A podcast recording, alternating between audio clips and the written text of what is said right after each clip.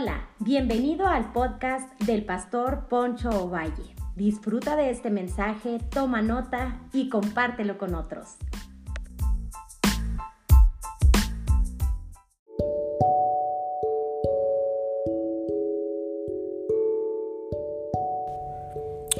Hola, seguimos con la serie de las bienaventuranzas a través de este medio de estos audios y quisiera hablar sobre la séptima bienaventuranza que tiene que ver con la ser pacificador. Quisiera leer el pasaje que dice así, Mateo capítulo 5, versículo 9. Dice así, bienaventurados los pacificadores porque ellos serán llamados hijos de Dios. Me sorprende tanto porque quisiera analizar lo que es un pacificador, ya que un pacificador es aquel que ha tenido un encuentro con Dios, ha sido transformado por Dios. ¿Qué es un pacificador según la Biblia? Viene la palabra pios, que viene la palabra griega, que significa literalmente hacer o llevar o ejercer. El pacificador es aquel que hace o lleva o ejerce la paz. No simplemente quiere estar con paz consigo mismo, sino que dice, ¿en dónde puedo cooperar para llevar paz, para ejercer la paz? La Biblia nos habla de muchas maneras que nosotros somos la sal de esta tierra, le damos sabor a este mundo, conservamos la tierra, pero también conservemos la paz haciendo y llevando y ejerciendo la paz. Algunas versiones de la Biblia rinden a esta bienaventuranza de esta manera. Bienaventurados los que trabajan por la paz. Otra versión habla y dice, dichosos los que procuran la paz. Y otra versión, agregándole otra versión, dice, dichosos los que luchan por la paz. Los pacificadores hacen acciones para que haya paz, así como Jesús lo hizo. Jesús de muchas maneras pudo rebelarse contra el sistema romano, ya que los discípulos y la gente que lo rodeaba buscaba que se rebelara, pero él no vino a traer guerra, sino vino a traer paz. Pero a través de eh, que él vino a traer paz, pues también hubo muchas guerras porque o, muchas maneras malinterpretaron la verdadera paz que Jesús quería traer. Él quería traer paz a los hombres. Pero nosotros como hijos de Dios necesitamos ser unos pacificadores. Necesitamos promover la paz, llevar la paz y ejercer la paz en momentos difíciles. Es decir, que esta bienaventuranza se encuentra en la séptima. ¿Por qué se encuentra en la séptima? Algunos dirían que denota perfección, ya que la paz es fruto del Espíritu Santo, parte de los nutrientes del fruto del Espíritu Santo. Entonces, ¿qué quiere decir esto? Que la pacificación o la las personas que traen paz, que son pacificadoras, demuestran madurez como hijos de Dios, que han nacido de nuevo y que quieren traer paz. Conoce a aquellas personas que simplemente dicen ser hijos de Dios, pero son rencillosas, son personas que traen simplemente contienda y en lugar de meter prudencia en situaciones, ponen más contienda. Entonces, los hijos de Dios son pacificadores porque esta bienaventuranza dice que serán llamados hijos de Dios. Qué importante es entender eso. No cabe duda que la vida de los hijos de Dios debe de ser progresiva y en crecimiento, ir madurando día a día. Y lo primero que quiero analizar es que un pacificador ha solucionado sus conflictos internos. ¿Por qué? Porque hay personas que tienen la autoestima muy baja, tienen delirios de persecución, hay asuntos internos que no han sido resueltos. Hay situaciones del pasado que no se las han entregado a Cristo y eso los pone hostiles, eso los pone irritantes y se vuelven rencillosos y no traen paz, sino al contrario traen contienda. Primeramente tenemos que tener paz interna para después ser pacificadores. Por eso los pacificadores son aquellas personas que han solucionado sus conflictos internos del corazón, situaciones en las cuales ellos están batallando. Y quisiera decirte en esta hora, las personas que han solucionado su pasado pueden decir Segunda de Corintios capítulo 5 versículo 17. De modo que si alguno está en Cristo, nueva criatura es. Las cosas viejas pasaron, he aquí todas son hechas nuevas. Han dejado los fracasos del pasado, las situaciones difíciles del pasado las han, se han podido sobreponer y han podido este, salir adelante. Entonces, han podido saber sobreponerse en las circunstancias difíciles y aquellos pensamientos que solamente les traen dolor y les traen rencor. Han cambiado el remordimiento por arrepentimiento, porque hay gente que tiene remordimiento y eso los pone hostiles. El remordimiento solo nos pone hostiles y problemáticos. Así que el verdadero arrepentimiento entierra el pasado bajo la bendita esperanza del mañana, de que Cristo está con nosotros y que tenemos paz dentro de nosotros y paz para con Dios. Para encontrar paz interna tenemos que rendir nuestra vida a Jesús. Es ahí donde encontramos la verdadera paz. Deje de luchar internamente, deje que Dios llene su paz de su paz interna. Es solo con la limpieza de corazón que podemos ser pacificadores. La limpieza de corazón te da la capacidad de pensar y actuar bien. Por eso la bienaventuranza anterior que estuvimos hablando habla de los de limpio corazón. Limpian su corazón. Porque la Biblia habla y dice, que sobre toda cosa guardada guardes tu corazón porque de él mana la vida. ¿Qué quiere decir esto? Que las personas que no han solucionado sus conflictos internos del corazón, porque de la abundancia del corazón habla la boca, entonces si tienen heridas, si tienen sufrimientos, hay emociones fracturadas, hay recuerdos que no han sido superados, son personas hostiles y problemáticas. Es así como nos convertimos en pacificadores porque hemos encontrado paz en Dios. Estar en paz con Dios, como dice Romanos, justificados pues por la fe tenemos paz para con Dios por medio de nuestro Señor Jesucristo. Romanos 5.1. Para tener verdadera paz y poder recibir paz necesitamos tener paz para con Dios. Tenemos paz para con Dios por medio de nuestro Señor Jesucristo, dice el texto. ¿Qué quiere decir esto? Que la paz interna comienza rindiendo nuestra vida a nuestro Señor Jesús, a nuestro Salvador. Pero si no hay una rendición a los pies de Jesús, nada podremos hacer. Dejar que el Espíritu Santo produzca ese fruto en, nosotros, en nuestro ser. Porque sabemos que bien dice Gálatas 5:22 más el fruto del Espíritu es paz parte de los nutrientes. Bien sabemos que Dios quiere que produzcamos paz, pero que no solamente tengamos, sino que la ejerzamos y que la llevemos como hijos de Dios para que la gente diga, este realmente es un hijo de Dios. Segundo aspecto que quiero hablar en esta bienaventuranza. El pacificador tiene algunas características y quiero analizarlas. Características de un pacificador. Uno, procura la paz. Él procura la paz. Romanos 12, 18 dice, si es posible en cuanto dependa de vosotros, estad en paz con todos los hombres. Sabe que las guerras, que ni sabe que las guerras, ni las guerras, ni ganadas ni perdidas, dejan un buen sabor de boca. En pocas palabras te voy a decir esto. Los problemas, aunque tengas razón, aunque los ganes, nunca te van a dejar un buen sabor de boca. En ocasiones los pacificadores prefieren quedarse callados y otorgar eh, un silencio porque saben que los pleitos no son buenos y no llevan a ningún fin. Cuidan sus palabras, sabe controlar su enojo. Por eso segunda carta a Timoteo dice 2.24, porque el siervo del Señor no debe ser contencioso, sino amable para con todos, apto para enseñar y sufrido. Wow, me sorprende mucho porque termina y sufrido. Los pacificadores aguantan vara. En ocasiones son sufridos para traer paz. Pero las personas hostiles, los que no son pacificadores, que no tienen una relación íntima con el Señor, porque sabemos que la pacificación viene a través de una relación íntima y haber tenido paz para con Dios y haber entregado nuestra vida al Señor. Así que es ahí donde cuidamos y cuida tus palabras, porque eres un pacificador. Independientemente de cuán pacíficos seamos en este mundo, seremos transgiversados, malentendidos, y eso no nos debe de sorprendernos. ¿Por qué? Pues incluso el príncipe de paz, por su propio carácter pacífico, trajo fuego a la tierra. Aún así, tú puedes estar en un trabajo y porque eres callado y reservado y cumples con tus deberes, la gente a lo mejor te quiere meter el pie. Pero tú eres un pacificador, tú no eres igual que ellos, tú te comportas como Jesús. Tú no pagas mal por mal. Tú oras por tus enemigos, tú eres un pacificador.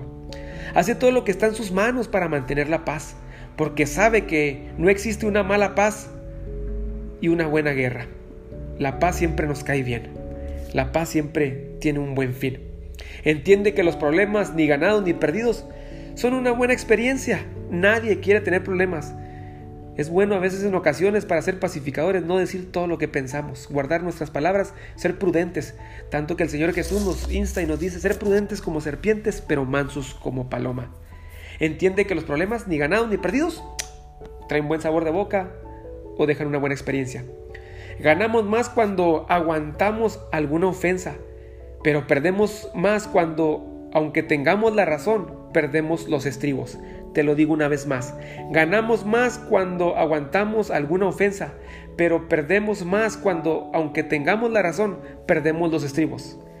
Hay países que han estado en guerra y esas guerras han dejado miles de personas muertas, los cuerpos de ellos se han convertido en abono, en fertilizante para los campos en los cuales ellos están sembrando.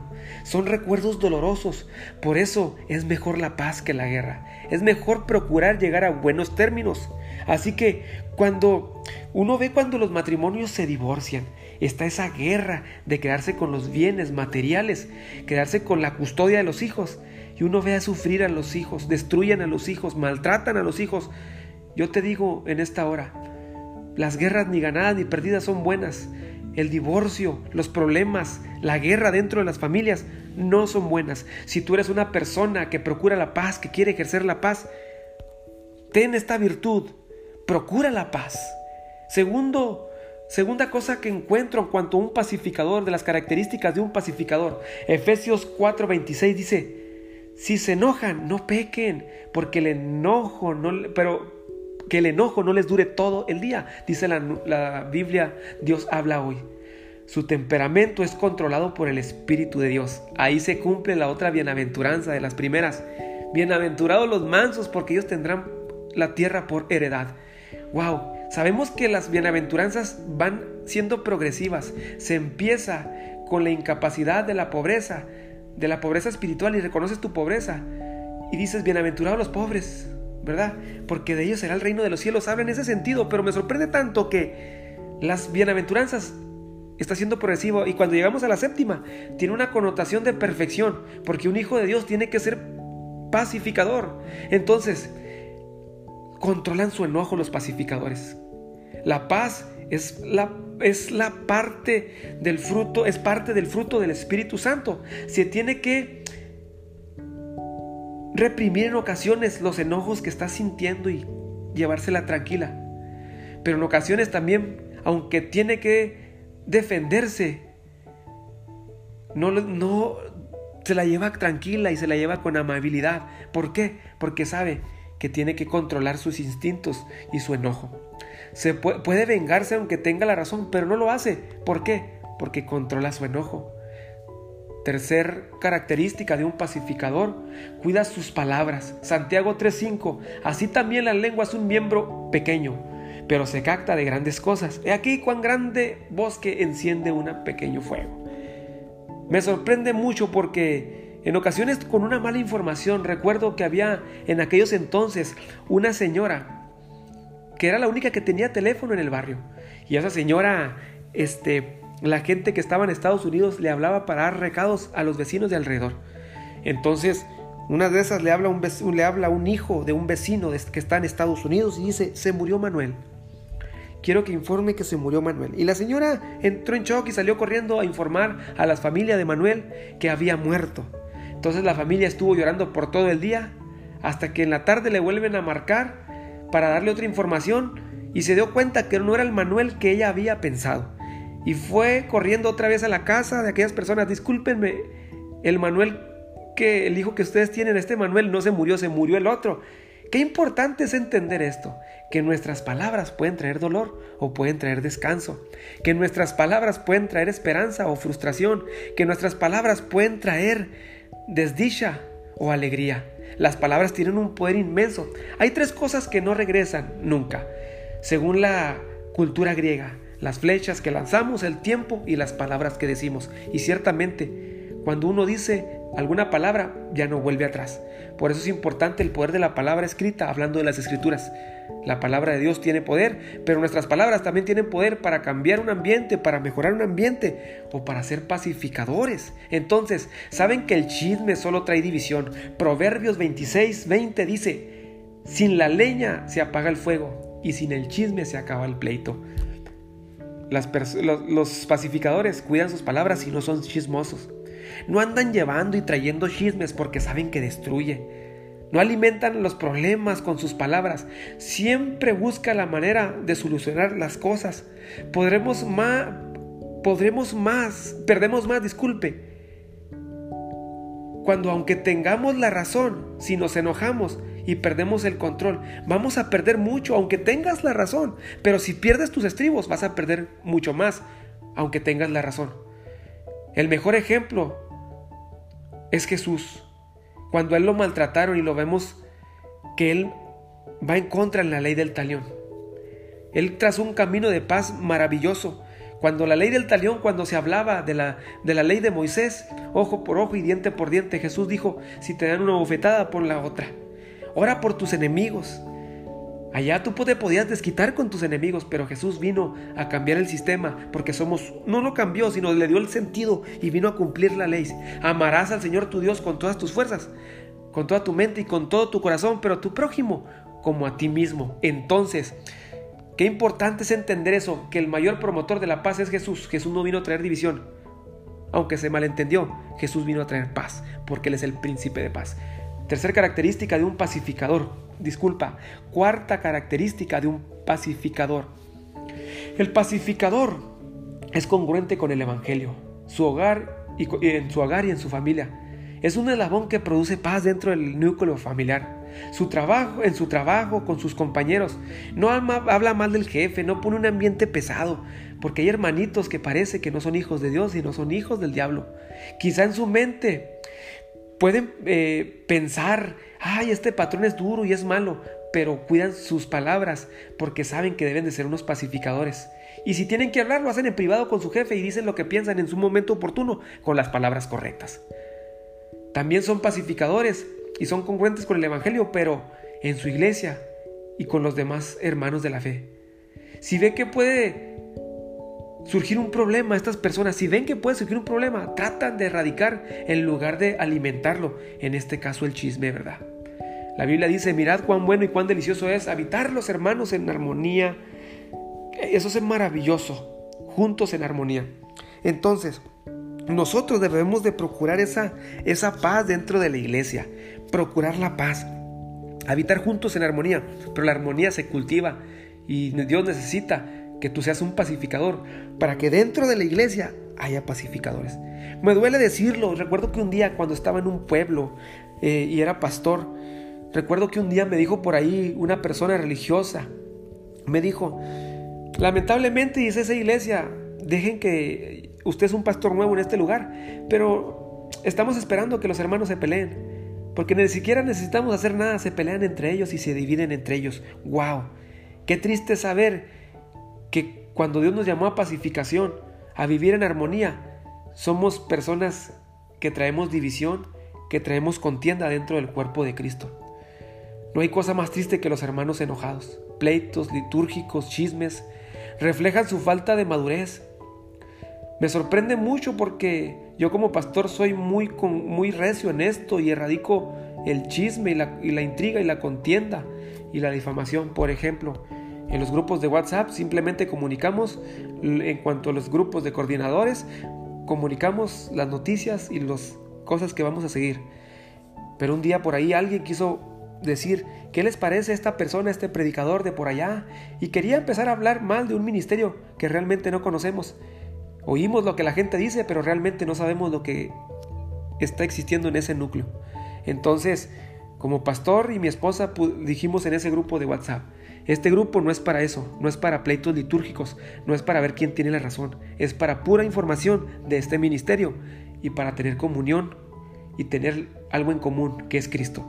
Lo que une a la iglesia no es la intriga, no es el chisme, es Cristo, ser como Cristo, vivir para Cristo caminar para Cristo. Entonces, que Dios tenga misericordia de nosotros y que seamos un eslabón dentro de la iglesia para ser pacificadores. No fuimos diseñados para juzgar a otros ministerios. Solo somos, solo somos responsables de nosotros mismos. No ande queriendo cambiar vidas, cambie usted, porque Dios lo llamó a cambiar a usted. Usted no es, usted no es Cristo, no es el Salvador del mundo.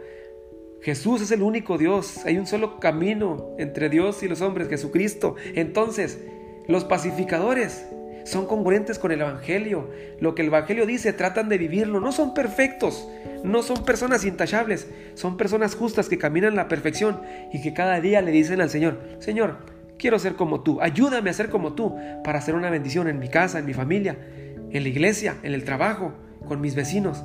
Ojalá y sus vecinos digan, wow, este vecino es buena onda y refleja paz. No vaya a ser alguien que simplemente es incongruente a los evangel al Evangelio y lo tengan como alguien que no inspira confianza ni paz. Así que, y por último, para terminar ya, Jesús es el mayor pacificador, es el mayor expresión de la paz. Los pacificadores demuestran que son hijos de Dios, dice la Escritura. Los pacificadores demuestran que son hijos de Dios. ¿Sabes cómo demuestras que tú eres hijo de Dios? Que te controlas a ti mismo, que tienes dominio propio. Y el dominio propio habla de autodisciplina, tener disciplina, tener disciplina para entregarte al Señor constantemente y someter tu carácter, someter tu vida a Él. Y es así que te vuelves un pacificador. Y la gente dirá, wow, este es un verdadero cristiano, este es un hijo de Dios. Pero si eres peleonero, traes contienda, no se puede decir que eres un hijo de Dios. Jesús nos dio el mayor ejemplo en la cruz como pacificador. Jesús pudo haber dicho en la cruz cuando estaba aquel diciéndole a aquel hombre, sálvate a ti mismo y sálvate a nosotros. Pero Jesús, pero el otro, el otro ladrón le habla y dice, aún no, tienes, no temes a Dios en balde. Y luego le dice, acuérdate de mí cuando estés en el cielo, en el paraíso.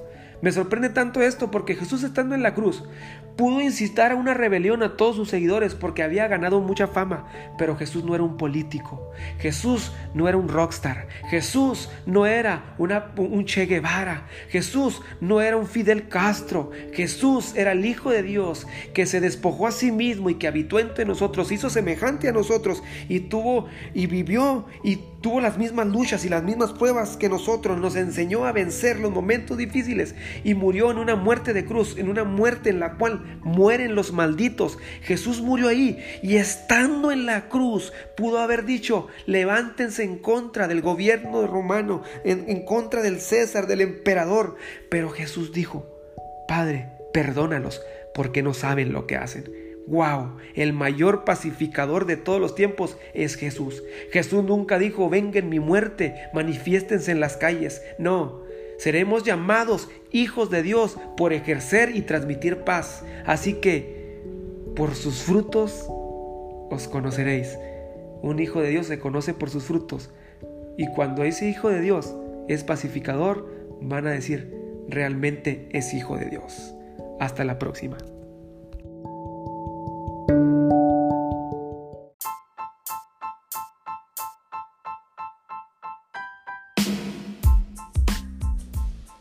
Hola, hola, gracias por habernos escuchado. Yo soy Poncho Valle, pastor de la iglesia Casa de Gracia en Delicia, Chihuahua, México. Recuerda que cada semana estaremos subiendo un podcast que va a ser de bendición para tu vida. Nos puedes seguir como iglesia a través de nuestras redes sociales como Casa de Gracia. Dale me gusta, síguenos para que estés al pendiente de lo que Dios está haciendo. Nos vemos hasta la próxima.